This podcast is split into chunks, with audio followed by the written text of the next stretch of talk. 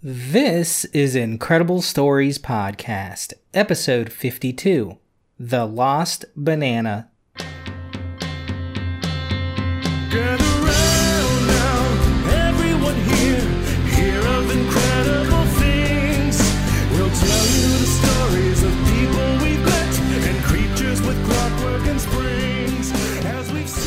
Well, hello again, everyone. It's time for another Incredible Stories podcast. I'm Josh Virla, your Gambage host. And thanks for being here on the little podcast that could, where I hope to bring you stories you probably haven't heard. And just a reminder to share the show if you like it. Even if you don't like it, share it anyways, maybe someone else will like it. And as always, you can send me a haiku or show note to contact at incrediblestoriespodcast.com. But let's stop monkeying around and let's talk about B A N A N A S. Yes, bananas. The ubiquitous yellow fruit found on breakfast tables and gym bags the world over is one of the world's most important food crops, and rightly so, as the world consumes over 100 billion bananas each year. And in America, each person eats between 25 to 27 pounds of them a year. And if you live in America and most other places where bananas don't grow, you're probably eating a banana type called the Cavendish. But did you know before 1965 there was a more delicious banana that most everyone ate called the Gros Michel? What happened to that variety, and why are we relegated to eating the inferior garbage banana known as the Cavendish? Okay, I'll tell you. Here's what I know. Today, there are more than 1,000 different types of bananas. About half of those are edible, and of all those bananas, they can be broken into two categories sweet bananas, or dessert bananas, that you can eat raw, like the Cavendish, and cooking bananas that have to be cooked first in order to make them tasty. These are generally called plantains and are much starchier. You can find them in your grocery stores, usually near the root vegetables. Have you ever wondered where bananas come from? Other than your local market, of course. Where did this world dominating fruit originate? Well, it's kind of hard to say. Because of its portability and ease of growth, it is generally just stated as having originated 10,000 years ago in Southeast Asia. But the place where we can pinpoint as banana domestication is the Kuk Valley in New Guinea. And this domestication would have taken place about 5000 BC. It then quickly spread to neighboring islands. Now, these first bananas were the cooking variety, not the sweet variety that you could just eat right off the tree. I'll get into that in a bit. But let's continue with our brief history of bananas. So, after bouncing around Southeast Asia a while, the banana made its way to India, which, by the way, is the world's leading banana producing country and can account for about 20% of the total global banana crop. But interestingly, they don't export that many bananas and only account for about 0.5% of the world's total banana export crop. Most of the bananas they grow are Cavendish. But back in 327 BC, India was important in banana exports, namely when Alexander the Great fought in India and wound up bringing the first bananas to Europe when he headed back to Greece. Over the centuries, Arab traders carried the banana all over, and by the 13th century, the banana was well established in Spain and North Africa. Now, the word banana is derived from the Arabic word banan, which means finger. And that makes sense because they kind of look like fingers. Well, as it was the time of exploration, and the Spanish were heavily involved with exploring all over, including the New World, their missionaries brought with them the banana to the Caribbean, where things really began to get interesting. In 1836, a Jamaican farmer named Jean Francois Poujot was walking through his orchard and noticed something a bit peculiar. Hmm. Remember, at this time, all bananas were of the cooking variety, what we know commonly as plantains. But at this time, Jean saw that one of his plantain producing plants, which normally bore green fruit, was sporting hmm. a striking yellow bunch of fruit. He was intrigued and tasted it. The fruit was sweet right off the tree. No cooking required. This mutant yellow sweet banana was quickly developed and sold commercially, which then became the parent of all known sweet bananas eaten the world over. Americans were first introduced to this new sweet banana largely at the 1876 World Fair in Philadelphia, and as you can imagine, the crave was strong. The Boston Fruit Company formed in 1885 specifically to fill America's banana demand, and by 1899, it had become the United Fruit Company by merging with another banana fruit company. You may know this company better by its name today, Chiquita, which is the leading banana distributor in the US and became known as Chiquita in 1984. But before we get ahead of ourselves, let's go back to the United Fruit Company, which had a lot of interesting dealings in Central America with governments. By 1901, the demand for bananas was so high that the production of the crop was very lucrative, so naturally companies tried to secure their supply. The US, largely with the Marines, would run many interventions in the regions to protect commercial interests of their fruit companies, which were essentially hoarding land use and manipulating governments to allow them to control more land, which would keep the citizens from accessing the land, etc. This is a complicated story, and there have been many books written about this time, collectively termed the Banana Wars, so I'm not going to get into that here, but do note our term Banana Republic, which describes politically corrupt and unstable countries that rely on largely one export, i.e., bananas, came from the influences of the American fruit companies, largely the United Fruit Company.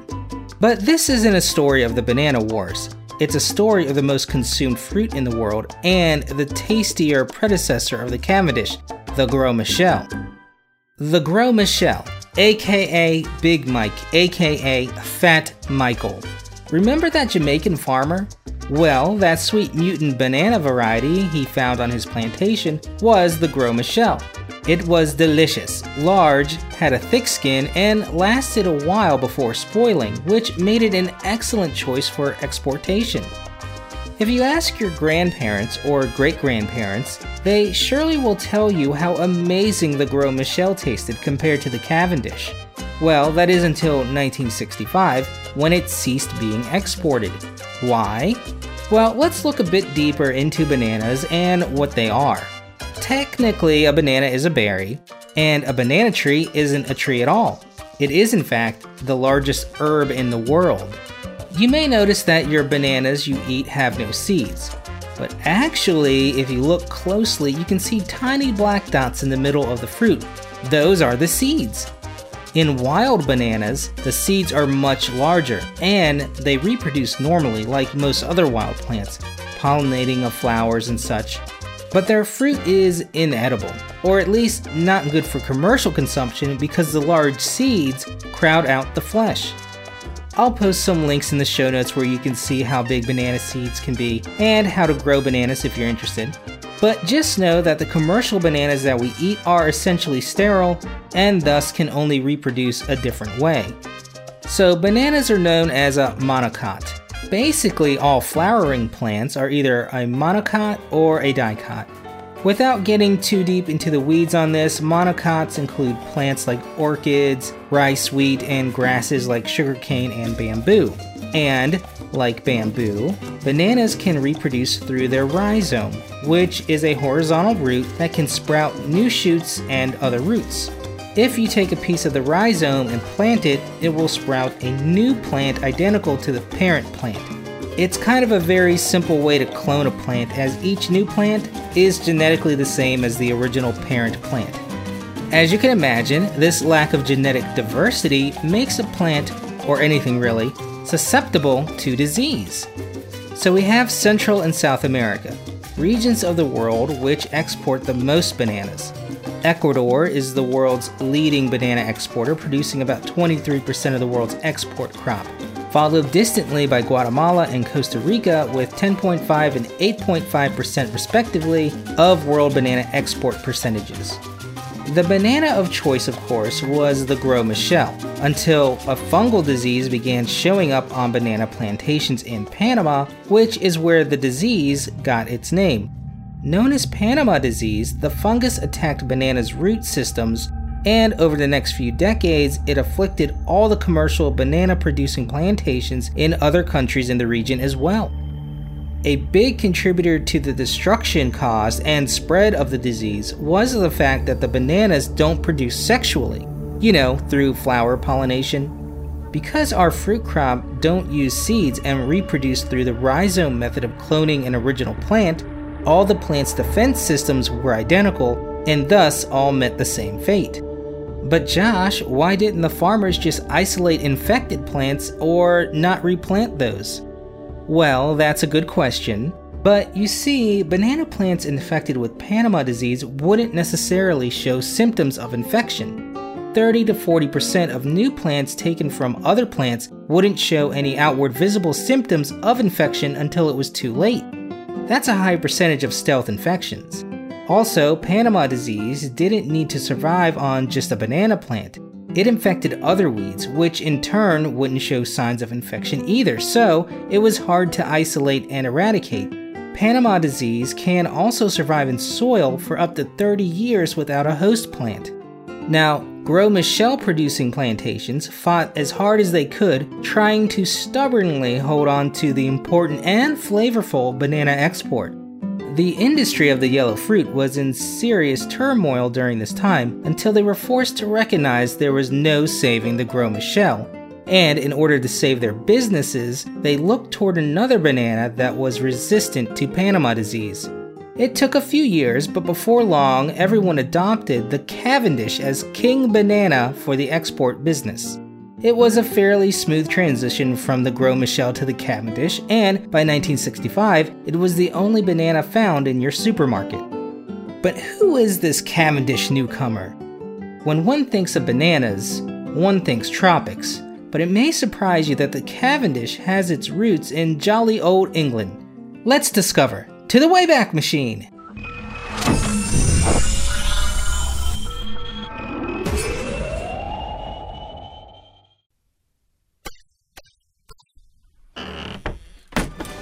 Delivery for William Cavendish, 6th Duke of Devonshire. Why, that's me. Sign here. Jolly good. This must be my shipment of bananas all the way from Mauritius. And date? Quite right. Let's see. 1834 ish. Thanks. Enjoy, pal. Ah, yes, bananas. I shall give these to my gardener, Sir Joseph Paxton, so he can grow them forthright. Excuse me, Joseph. Can you please take these bananas and grow them in my awesome greenhouse so that I may entertain my guests with this exotic fruit? Go right, Governor.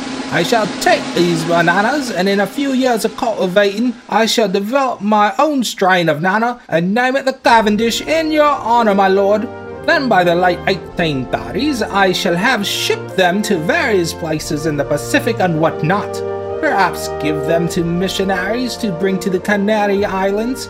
And if one missionary were named John Williams, perhaps he could bring my bananas and start a banana industry in Samoa in 1838 before being eaten by cannibals in 1839 on the island of Erromango. And by then, the Cavendish banana would be the well rooted variety in the Pacific by the 1900s.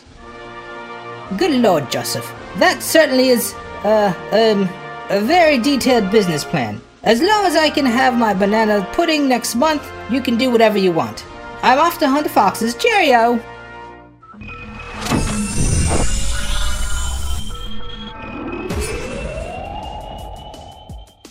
Who would have thought the Brits would have been responsible for the banana we largely eat today? By 1903, the Cavendish was being commercially produced, but wouldn't gain popularity until after the Gros Michel was wiped out. It was then that the Cavendish was found to be a suitable enough replacement. Although not as sweet and tasty as the Gros Michel, other countries soon adopted this banana as their main export banana. Even Malaysia and Southeast Asian countries began exporting and growing more Cavendish bananas, and its adoption was based largely on its resistance to Panama disease. Or that is at least what we thought. It was discovered that the Cavendish was only resistant to the western strain of Panama disease that ruined the Gros Michel industry. The eastern strain of Panama disease was recently found in 1992, originating in Taiwan and spreading to Southeast Asian countries. Luckily, this strain of Panama disease hasn't hit Central and South America, which are responsible for about 80% of the world's exported bananas. But many scientists think it's only a matter of time before the new strain of Panama disease hits the West, and when it does, say goodbye to the Cavendish. For this reason, scientists are working hard to develop a new commercially viable banana that can stand up to the newest Panama disease. Now, bananas are prone to other diseases as well, but these seem to be able to be kept largely in check. But because of the genetic lack of diversity, it's best if new bananas can be developed instead of relying on pesticides and such. Seems simple enough, right? Man has a pretty good handle on genes, so breeding new bananas should be easy, right? Well, bananas are notoriously hard to breed. That's why we just use the simple cloning method of cutting off a shoot from a parent plant and replanting it. The bananas we eat are what are known as triploids, in where the plant has three sets of chromosomes. Wild bananas are diploids, where they have two sets of chromosomes. Under normal sexual reproduction, a parent will pass on one set of its chromosomes, and the offspring will be made of one set from each parent. This is normal, and the resulting offspring are fertile and are able to reproduce on their own. But with our mutant bananas, the plant expresses three chromosomes, making it infertile, which is good if you want small seeds, like in watermelons or bananas, but bad when you want to reproduce. Now, occasionally, through some rarity in genetic alignment and science stuff that I'm not qualified to explain, a triploid will be able to reproduce sexually. Selective breeding of triploid bananas requires a painstaking process of hand pollination. One fruit in 300 will produce a viable seed, and only one in three of those seeds will have the right amount of chromosome configurations that will allow a banana plant to germinate. This applies, of course, to the commercially grown bananas, as I've stated, wild bananas can reproduce this way without help from humans. But as you can imagine, it takes time. And with bananas being the fourth most important food crop in the world behind wheat, rice, and corn, it's easy to see why we need the banana. But as I mentioned earlier, there are over 1,000 varieties of bananas, so I'm pretty positive that even if the Cavendish goes by the wayside, a new top banana will appear, and it might be even better tasting. And now you know what I know. So, I enjoy bananas, of course, and although I have probably only eaten two or three types of bananas in my life, as you will sometimes find smaller and red bananas in the grocery store, it's safe to say there is a severe lack of taste knowledge, at least in the US, when it comes to banana varieties. And that's largely because of the exportability of other banana species.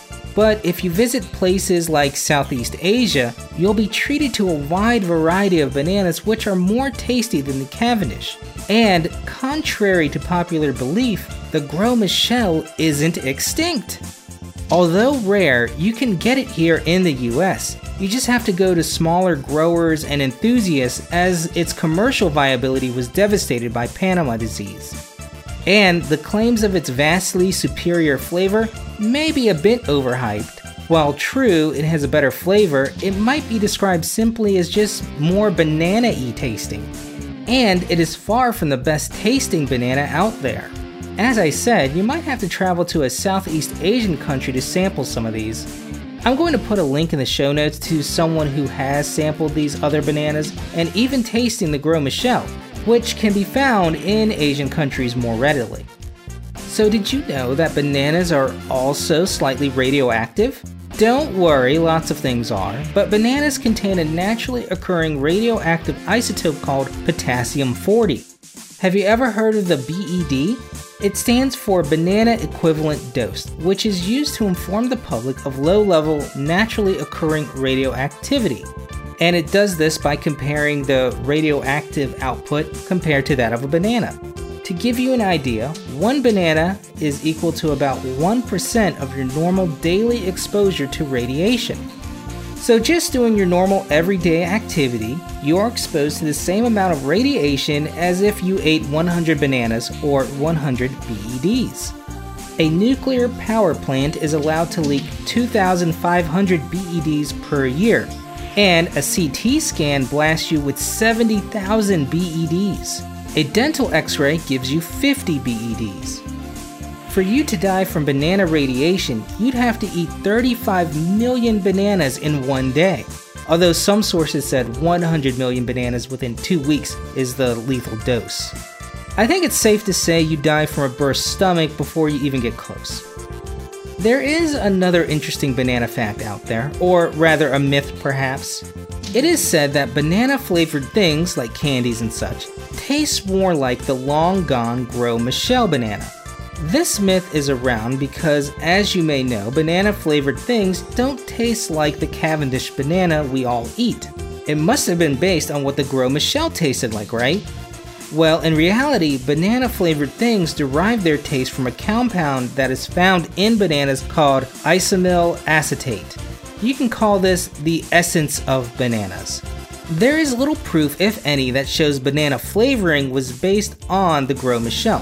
However, as the Gros Michel is known to just taste more banana y than the Cavendish, it's somewhat just coincidental that it tastes like banana essence because the Gros Michel had a less complex flavor and probably indicates that the isoamyl acetate compound was just more stable in that particular banana.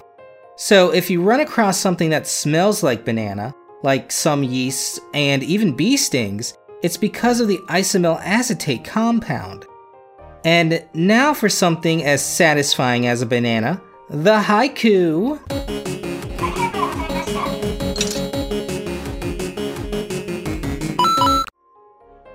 From fruit to ice cream, be it in hammocks or seats, I love bananas.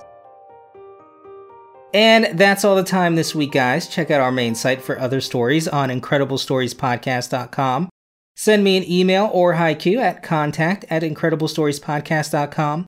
Follow us on Facebook and Twitter at IncredPod. Rate us on iTunes and peep us out on YouTube and Stitcher.